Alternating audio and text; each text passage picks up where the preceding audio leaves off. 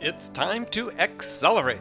Hi, I'm your host, Andy Paul. Join me as I host conversations with the leading experts in sales, marketing, sales automation, sales process, leadership, management, training, coaching, any resource that I believe to help you accelerate the growth of your sales, your business, and most importantly, you. Hello and welcome to the show. Yeah, I couldn't be more excited to talk with my guest today. Joining me is Babette Ten Haken, sales author, speaker, consultant. And Babette is a leading expert on my favorite subject, which is helping technical people become effective salespeople. And she's the author of a great book called Do You Mean Business? Technical, Non Technical Collaboration, Business Development, and You. You know, there's this increasing duality in sales field today. You know, there's a broader range of products being sold purely through inside sales models However, at the same time, business to business customers are being surveyed and said they want to be able to make purchase decisions faster, but they don't feel like salespeople are providing the information and the insights they need in order to make good decisions quickly. So we've got this dichotomy right there, and Babette's going to help us navigate that and understand how to get the right salespeople to help you accelerate your sales. So, Babette, welcome to the show. Thank you. I'm glad to be here today. So, if you could just take a minute and introduce yourself a little bit more and tell us really how you got started in sales. Oh dear. Um, well, first of all, I'm I'm really as excited to be here today, Andy, as you are to have me on. And um, I'm I'm a management strategist, but I work with teams. Uh, I work with teams on both sides of what I call the sales engineering interface, and uh, I help startups, teams, businesses who are wrestling with unpredictable revenue streams and I help them become more productive and profitable and healthier organizations. And the reason I got into this, so to speak, is is exactly the same way I got into sales, quite honestly. And it started out early on in my career. Uh, when I was as a scientist, because I'm a scientist as training, uh, as, by training, I'm an evolutionary geneticist and a physical anthropologist. So well, that's I'm, a logical segue to sales, of course. Yes, I mean everybody, and I started I was, that way, didn't you? well, I was gregarious, as you may not be able to to uh, to guess, and I was curious, and I asked a lot of questions. And what happened early on in my career uh, in the pharmaceutical industry when I was dumber than a rock, so I figured everybody knew how to do this, was that I started to get invited to C level meetings to bring clarity to the chaos of stalemated conversations between engineers, sales, IT, quality, legal, marketing, and the C suite. Mm-hmm. And I thought everybody knew how to do this. And in fact, nobody knew how to do it then and not a lot of people know how to do it now. Uh, but my curiosity and my my willingness to give myself permission to not know stuff and to take risks and identify resources to seek answers to questions and to personally invest in myself uh, three of those things kind of led me on this path to where i am today and uh, got a I, I got a lot of training and uh, certifications in a lot of technical areas because I was curious to learn more to help facilitate the conversation, to make it easier. Mm-hmm. And it's just been a fascinating journey. And I think with um, what we're reading a lot about, of course, with change with the big C, but the thing is, it's it, with change management, but with change leadership well, that's something I guess that I've been doing for about 25 years. And so, uh, yeah, it's my honor to be part, to have been a lifelong member of that movement and to be talking to you about it today. So, your blog is titled Sales Aerobics for Engineers. Absolutely. I love the title. So, tell the audience what that means. Ah, and it kind of that title does a little right brain, left brain thing with you, doesn't it? Well, I'm thinking and... of Jane Fonda with a pocket protector. something like that. And and really what it is is getting your brain to think on both sides of the business table. There's a really neat saying it's it's kind of a product of uh, japanese management philosophy but it's depending on where you sit around the table everyone sees and hears and speaks about the same thing differently. Mm-hmm. and to provide uh, to focus on excellence in, in creating business outcomes, you really have to be curious and appreciative of the differences between people. And yet, how, how many times, Andy, do we see teams and people and groups get polarized because of these differences? Right. Well, and, and to get really to the point is is you know there's this myth, this prevailing myth among sales managers, CEOs, business executives in general that you know technical types, technical people don't have the personality, quote in air quotes. You can see me doing air quotes here, to be a successful salesperson. And why is that still persisting? Because you know you're talking about curiosity. One of the things that really is so useful to customers when they're beginning this buyer's journey is yeah they may have something in their mind about what it is that would be the solution, the best solution, but most buyers are really open. That's really why they talk to salespeople, right? They're open to suggestion. What's a better way for me to understand my problem? What's a better solution for it? And you know, technical people, by training, as you talked about, tend to be curious. So wh- why is this perception still exists that the only valid sales personality traits really that you're looking for are these, you know, extroverted, gregarious, hunter type as opposed to the curious, problem solver, analytical type? Well, what's what's really interesting is I think that the uh, ups, upside and downside of both salespeople and engineers are actually this kind of two sides of the same coin. Quite honestly, consider engineering or IT um, and how they're trained, and and I'm one. Okay, and as a scientist uh, who uses the scientific method. First of all, we're trained to always have the right answer or to always keep digging to find the right answer. And when you think of it, that's really important because if we don't have the right answer or we we uh, come to conclusions too quickly, it can make uh, a mistake like a satellite missing hitting its orbit by a matter of millimeters, and right. that's uh, several billion dollar oops. So that's why even if you if you sit in on technical conversations, everybody's just vetting and validating and they're skeptical and they're constantly asking each other questions.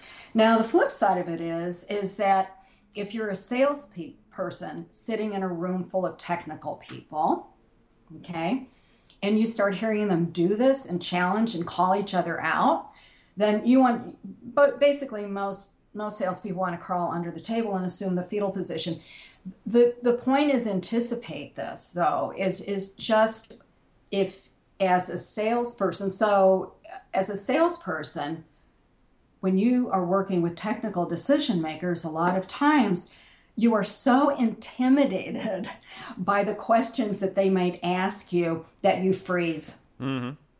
and that can derail a sale. So um you know I, I think so. It's two sides of the same coin one of the reasons that engineers or IT people uh, tend to have this misperception that they're not going to be very good salespeople is that uh, they rush to find solutions quickly and they rush to nail down and pinpoint people down towards specifications that they can design against.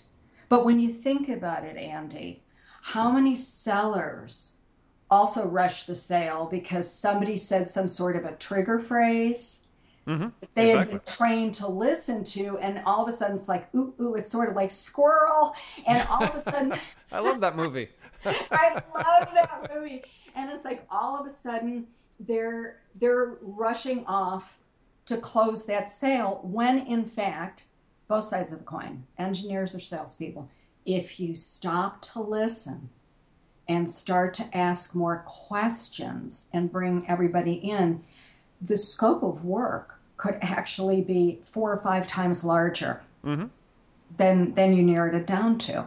So um, I I think you know quite honestly, it's it's really a question of getting both salespeople as well as technical people to just stop getting excited, stop trying to have an answer or sell a solution and start to listen because I my phrase is root causes have really big contexts. Yeah. Yeah, well, I think your point is, you know, salespeople oftentimes, you're right, they have a trigger word, they look on their list of standard questions, and it's like, oh, aha, right? I mean, if they say this, then that. And, but I found that one of the the keys to I mean to me it's I've worked in technical fields most of my career and and I'm not technical myself. And that's really where I sort of became sensitized to this this problem because you know, to me, it always seemed hugely inefficient to send me out with a, a salesperson glued to my hip or a technical person glued to my hip Yep. when I'm going out on sales calls. When it's like, oh, well, one person could do the job of two here. And it seemed like the benefit working with the companies I was able to attract technical people into sales was that, you know, a you do start compressing that that sales cycle in general mm-hmm. Because they can help the customers find a better solution more quickly. But the key was getting them to think about selling as a service as opposed to something they impose on the customers. And that's just Yes. that, that misconception again that exists on the part of so many technical people is uh, the sales guys are out of control. They're selling stuff people don't want. Mm-hmm. Mm-hmm. No, I, I mean absolutely. Um, I I work a lot with startups and entrepreneurs as well, and so it's and and I teach a couple courses as as well on on this to um, innovators. And what's what's real interesting is uh, when these very very bright people are charged with calling up potential buyers on the phone their conversations become almost like a caricature of a salesperson. And uh, and I think the worst thing in the world you could ask a, a, technical person to do is sell because they didn't go to school to sell. They went to school to be the smartest person in the room. Well, sometimes the smartest person in the room sells. Uh, they just have excellence in sales skills, and and they're a lifelong learner in that respect too you know they're kind of phd salespeople uh, but you don't even know that they're selling because it really sounds like an organic and natural conversation so and to me andy that's the future of sales anyway is this hybridized seller Well, I agree too. You brought up a really interesting point because one of my great frustrations is that so few salespeople are making that self investment mm. in continuous learning. absolutely You know, if you ask a during an interview process, you know, you ask a candidate, sales candidate, what was the last sales book you read? You know, my experience has been that you know ninety percent plus of the cases there's no answer, right? yeah I haven't read one, let alone I know Jill Konrath talks about you know she likes to ask what have you read in the last thirty days. Well, yeah hey, that's even harder to answer, right? Because if they can't answer nine at all, let alone the last 30 days. And I see this as sort of a trend. That's another reason why I'm always a big advocate of getting, as you said, sort of the technical, engineering, IT people in because they are lifelong learners. They know that they need to learn to stay abreast of all the developments in their field. But the sad thing is, sales is no different. I mean, sales is changing, so rapidly. Salespeople should have that same motivation to absolutely I. I, I couldn't agree with you more. And and I see the same problem. Um, there are uh, there are people or seller there are sellers out there that are waiting for their companies to invest in themselves to the point where they can't pay twenty dollars for a book. You know? Yeah, well, they think And- it's the company's responsibility, and Yes. and it's really not these days. Uh-uh. Absolutely not at all. And I and that's kind of one of the things even I brought out with Do You Mean Business with my book and and I think we all say something similar in our writings is that if you don't take yourself seriously, how do you expect anyone else will? And if you're the CEO of your career as a business person of worth, then what goes along with it is that you invest in yourself and and you do take courses and you you even have inquisitive conversations with people. I mean, sometimes the best learning is taking a risk, you know, identifying cross-functional resources and mm-hmm. Having a cup of coffee. I mean, you may find out that, you know, they they follow the same sports team. They're people. They follow the same sports team as Exactly. you. Whatever, yeah. And so there's just too much still us versus them mindset in this uh, digital uh, and global economy, and, and that perplexes me. Yeah. Well, I think for salespeople, regardless if they come from a technical background or come from you know regular sales background, the benchmark for me is you have to spend at least one percent of your compensation every year investing in your own development. That's Absolutely. your own money, outside what your company's going to invest in you, at least one percent. Yeah. If, if you're not prepared to do that, then, as you said, you're really not prepared to be serious about being a person of worth. Yeah. Uh, I mean, the, the best investments that I ever made in myself were a while back, but they were critical courses that I took. I mean, Deming.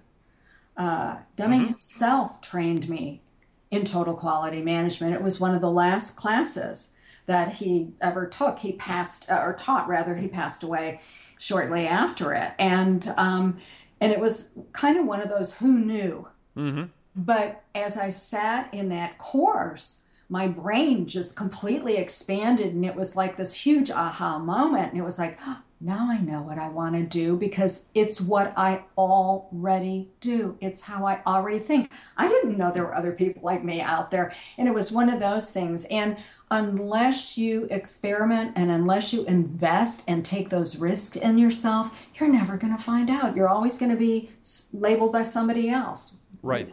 Why, why do that to yourself? And those are risks that technical people that are thinking about making a transition into mm-hmm. sales or marketing or so on really consider, but shouldn't be afraid of because Yeah. the payoff can be quite substantial. So, Absolutely. so I'm going to pose pose a hypothetical scenario to you right before we take a break, and then you'll come back. We'll come back and you'll answer this. So here's the hypothetical scenario. I ask all my guests the same question. Uh oh.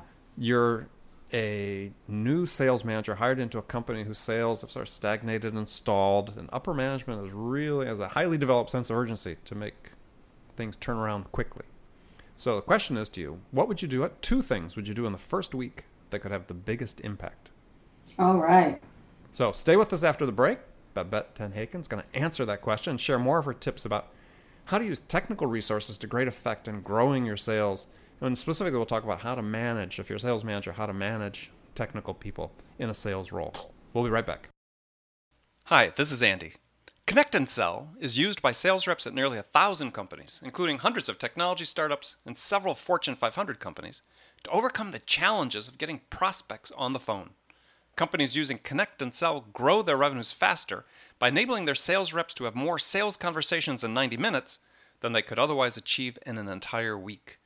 Connect and Sell can be deployed directly to your sales reps, or you can take advantage of their outbound on demand service, which delivers qualified prospect meetings scheduled directly on your sales reps' calendars. Visit connectandsell.com to learn more about how Connect and Sell can start filling your pipeline today. So, welcome back. My guest today, Babette Ten Haken. You can catch up with Babette online at babettetenhaken.com. That's B A B E T T E T T E N H A K E N. Lots of E's in there. I dot, know. dot com. and so let's talk about the scenario I posed, the hypothetical scenario I posed before the break. You're a new manager, brought into a sales manager, brought into a company at one week to really start making a difference. What are the two things you do that first week that have the biggest impact? Hmm. Well, what's what's very interesting about it is is that um, this Friday I actually wrote a post about a little bit about that too, and it has to do with most sales teams aren't a real team at all. So they're usually a homo- homogeneous bunch of people who are hired to sell on behalf of the company. So they're just kind of competing against each other and then against the competition. So as a new sales manager, um, hopefully with some prior uh, experience, but even if you aren't, Well, just sit- new to the company, not necessarily a new manager. Oh, and, and that's fine, but actually, some of the old ones could use this tip too. Sit everybody down at the table and start to build your team playbook. And that doesn't, and your team playbook goes beyond making your numbers, doing your KPIs, and, and whatever all that other stuff is, because that's actually post industrial assembly line mindset.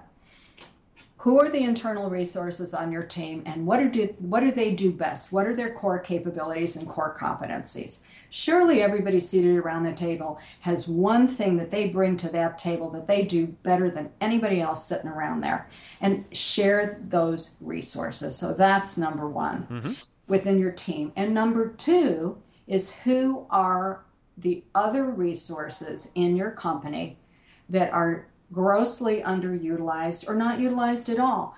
And chances are those tend to be your trusty sales engineers or your technical people or the people in billing, the t- people in IT, all the other people uh, that are involved in um, handling that handoff of your sales contract for execution. Mm-hmm, mm-hmm. And so, really, what you do is you end up giving everybody in your team some credibility and they, they get branded and titled as experts in certain things. And then, basically, what you've done is you've walked your contract through your organization, you've given it legs, and you figure out tangentially who's, who does it touch who's involved, and then identify the best person in each one of those departments to help your sales team. And guess what? All of a sudden, you do have a real team, and make sure that everybody starts working together from the start of every sale versus when you bring the contract in house and throw it into the black hole of wherever it goes through processing. Right. No, good answer. I like it. Thank you. So, I want to jump into a question I talked about right around the break is that so you're a sales manager, you're a sales leader. Mm-hmm. Suddenly you've you've got some you know technically oriented salespeople on your team. How do you how do you manage them differently perhaps than just a regular salesperson that might be on your team? Well, I quite honestly I used to be one of those too. Okay, and and it very very quickly on most managers discovered that oh uh, it's sort of like that life commercial, life cereal commercial with Mikey. It's like, oh, Babette, Babette likes to talk to these technical people. Um, and what needs to happen, I think, is uh, that doesn't make you special. okay, mm-hmm. everybody's special on the team.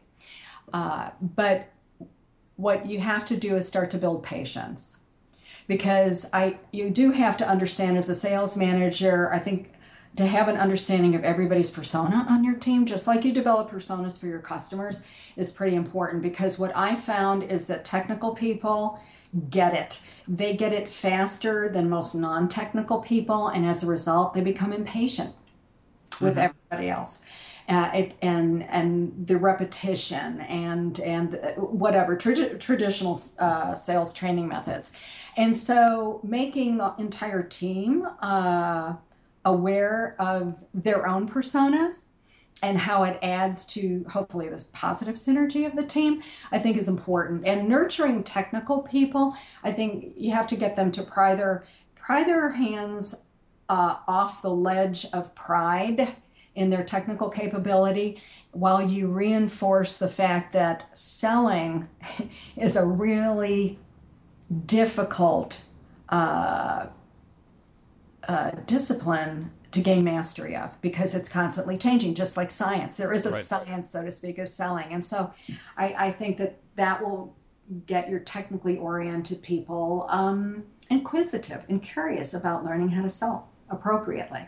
Now, one of the things that I've experienced that, that is perhaps one of the biggest stumbling blocks to keeping technical people, especially those that become good on mm. sales teams, is that if they become successful at sales – usually they were awfully good engineers as well, right? Yeah. And, and, what we're talking about when you bring technical people into sales is you're not taking your non-performers in engineering and say let's go warehouse them in sales because you know, everybody in sales is an idiot. Now you got to take your best people out yeah. of your technical field and make the investment, put them into sales, and they'll be successful there. What I've seen as a problem is that after they're in sales for a little while, they start getting nervous that they're not keeping up with what's going on in the technical field, right? That they're afraid that mm-hmm. they're gonna fall behind, so they they want to go back. Yep. Yep. So how do you how does a manager deal with that? Oh, that's a really good a really good scenario because in fact they are, and they are falling, uh, falling behind. But I think what's what's really important for the manager and and even that engineer who sells to understand is the sheer volume of information that uh, shows up in your inbox, th- there's a ton of stuff I delete just because I can't get to it. So it's impossible to keep up with everything. And the reality is, before they left their IT or engineering discipline, they couldn't keep up with it, all of it either. But there are usually some go to journals or some go to resources that uh, are compendiums and and that's where they that's what they need to stick with but again if they they're going to come into sales what are the certifications they need to keep up with what are the journals or the webinars or the meetings they need to go to and the rest is kind of I can't say it's un, it's unimportant or superfluous. It's just it'll take care of itself. You just can't keep up with all the information. I, I mean, for that reason too, it's a, it's a, kind of this flip side of it is with sales enablement programs. Mm-hmm. I wish that more people utilized more the depth and breadth and bandwidth of sales enablement programs, but they don't. Unlike that engineer, salespeople usually latch onto one article and use it for everything for dear life. So they don't take the time to go back and continuously update. And with the engineers, I think that there are forums, there are meetings, there are professional societies, there, there are a lot of workshops and webinars. And even to invite them to do lunch and learn or to have them bring in some of their colleagues for a lunch and learn session with your team kind of keeps everybody happy and feels like feel like they have their fingers on the touch point of at least current trends. Yeah, no, I think it's a good point. And, I, and there also is a point for people that transition out of technical fields into sales that mm. Where you have to sort of let it go.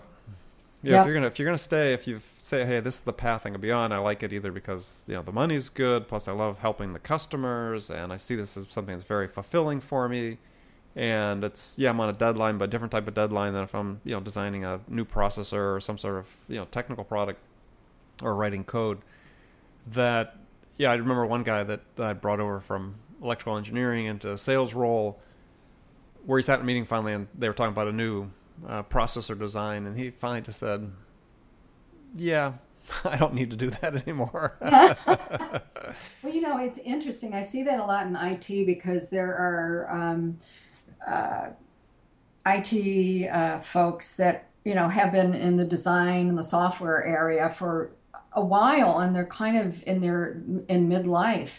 And in all due respect, there is it, that field is changing so rapidly; it's impossible to keep up with. And as a result, they're kind of sinking their teeth into what they know and what what's been tried and th- true throughout their career. And so, in order to make a transition, they decide to go into sales.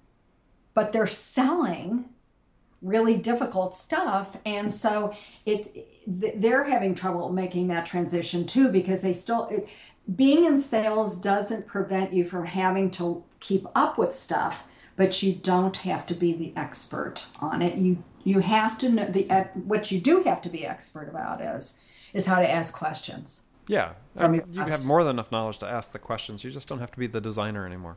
Exactly. Exactly. Exactly. Well, great. So we're going to move into the last segment of the show. Give you some rapid fire questions. I forewarned you about this when we started. Oh dear. So one word answers suffice, or you can elaborate a little bit if you want. So, are you ready? Uh huh. uh huh. She says reluctantly. So, what's the most powerful sales tool in your arsenal? Questions. Great. Name one tool you use for sales or sales management that you can't live without.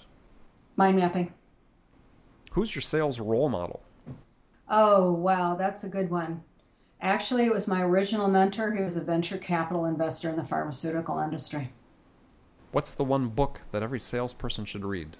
Selling to Big Companies by Jill Konrath. It remains my sales Bible. Okay, that is a great book. What's your favorite music to listen to to psych yourself up for an important sales call? That's Mozart. Mozart. Ah, any particular piece? Well, a Mozart aria or some of his masses, and the other one is any Brandenburg concerto by Bach. Yeah.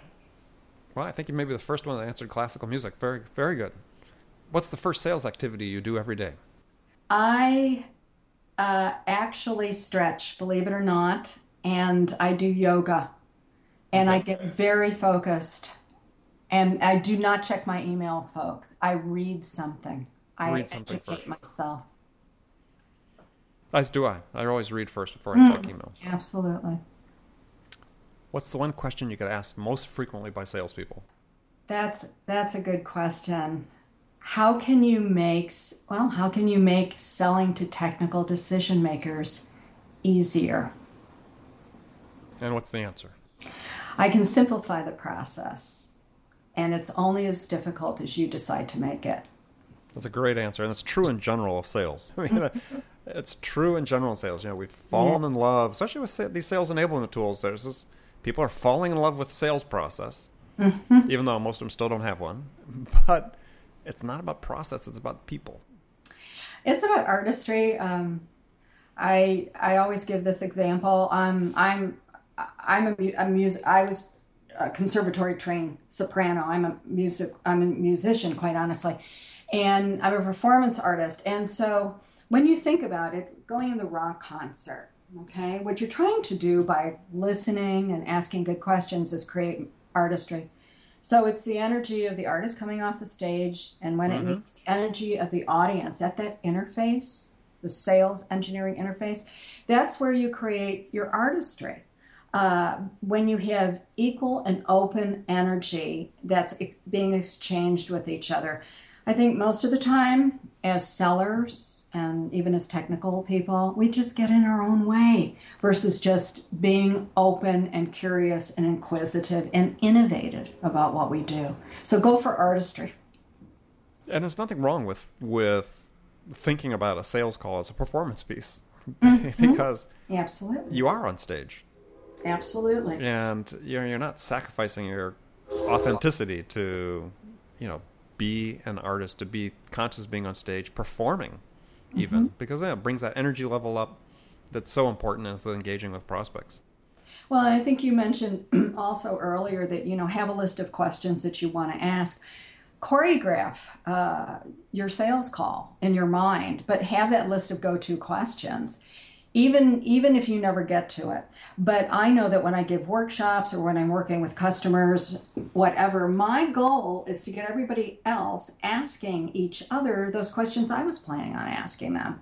When that happens that's really cool. Mm-hmm. but but otherwise um, they're literally you you know there are usually five answers you must get at the end of every call and that's your mastery of it um, so that you can ebb and flow with the conversation, but you lace in your questions into the conversation so you make sure you get the answers in a non-obtrusive, but you know, a, a organic manner. Mm-hmm. And and that's mastery. That's the mastery we're trying to work with. You know, you and I work with our customers uh, to try to get them to achieve is that comfort level. Yeah. Well, I like the word you used, artistry. Mm-hmm. I mean, sales sales is a craft. You know, it's an art form. Absolutely. And that's why it takes so long to perfect. Yep, absolutely. Well, great. Well, thank you for joining me. My guest today has been Babette Ten Haken, author of book. Gosh, I was blanking for a second there. Do you mean business? Do you mean business? Technical, non-technical collaboration, business development, and you. And Babette, please tell people where they can find out more about you. You can go to my website at babette10haken.com. I'm also on LinkedIn and Twitter uh, at Babette Tenhaken. And finally, my book is on Amazon.com. And uh, I've got a phone number as well on LinkedIn and an email. So looking forward to hearing from you. Right. And visit my website, andypaul.com uh, slash podcast, and you'll be able to get more information about Babette there as well. And remember, everybody, appreciate you joining us. Make it a part of your day every day to deliberately learn something new to help you accelerate your sales and amp up your business. And if you listen to the show today, I trust that we helped you with that. So until next time, this is Andy Paul. Good selling, everyone. Thanks for listening to the show. If you like what you heard and want to make sure you don't miss any upcoming episodes, please subscribe to this podcast on iTunes or Stitcher.com. For more information about today's guest, visit my website at andypaul.com.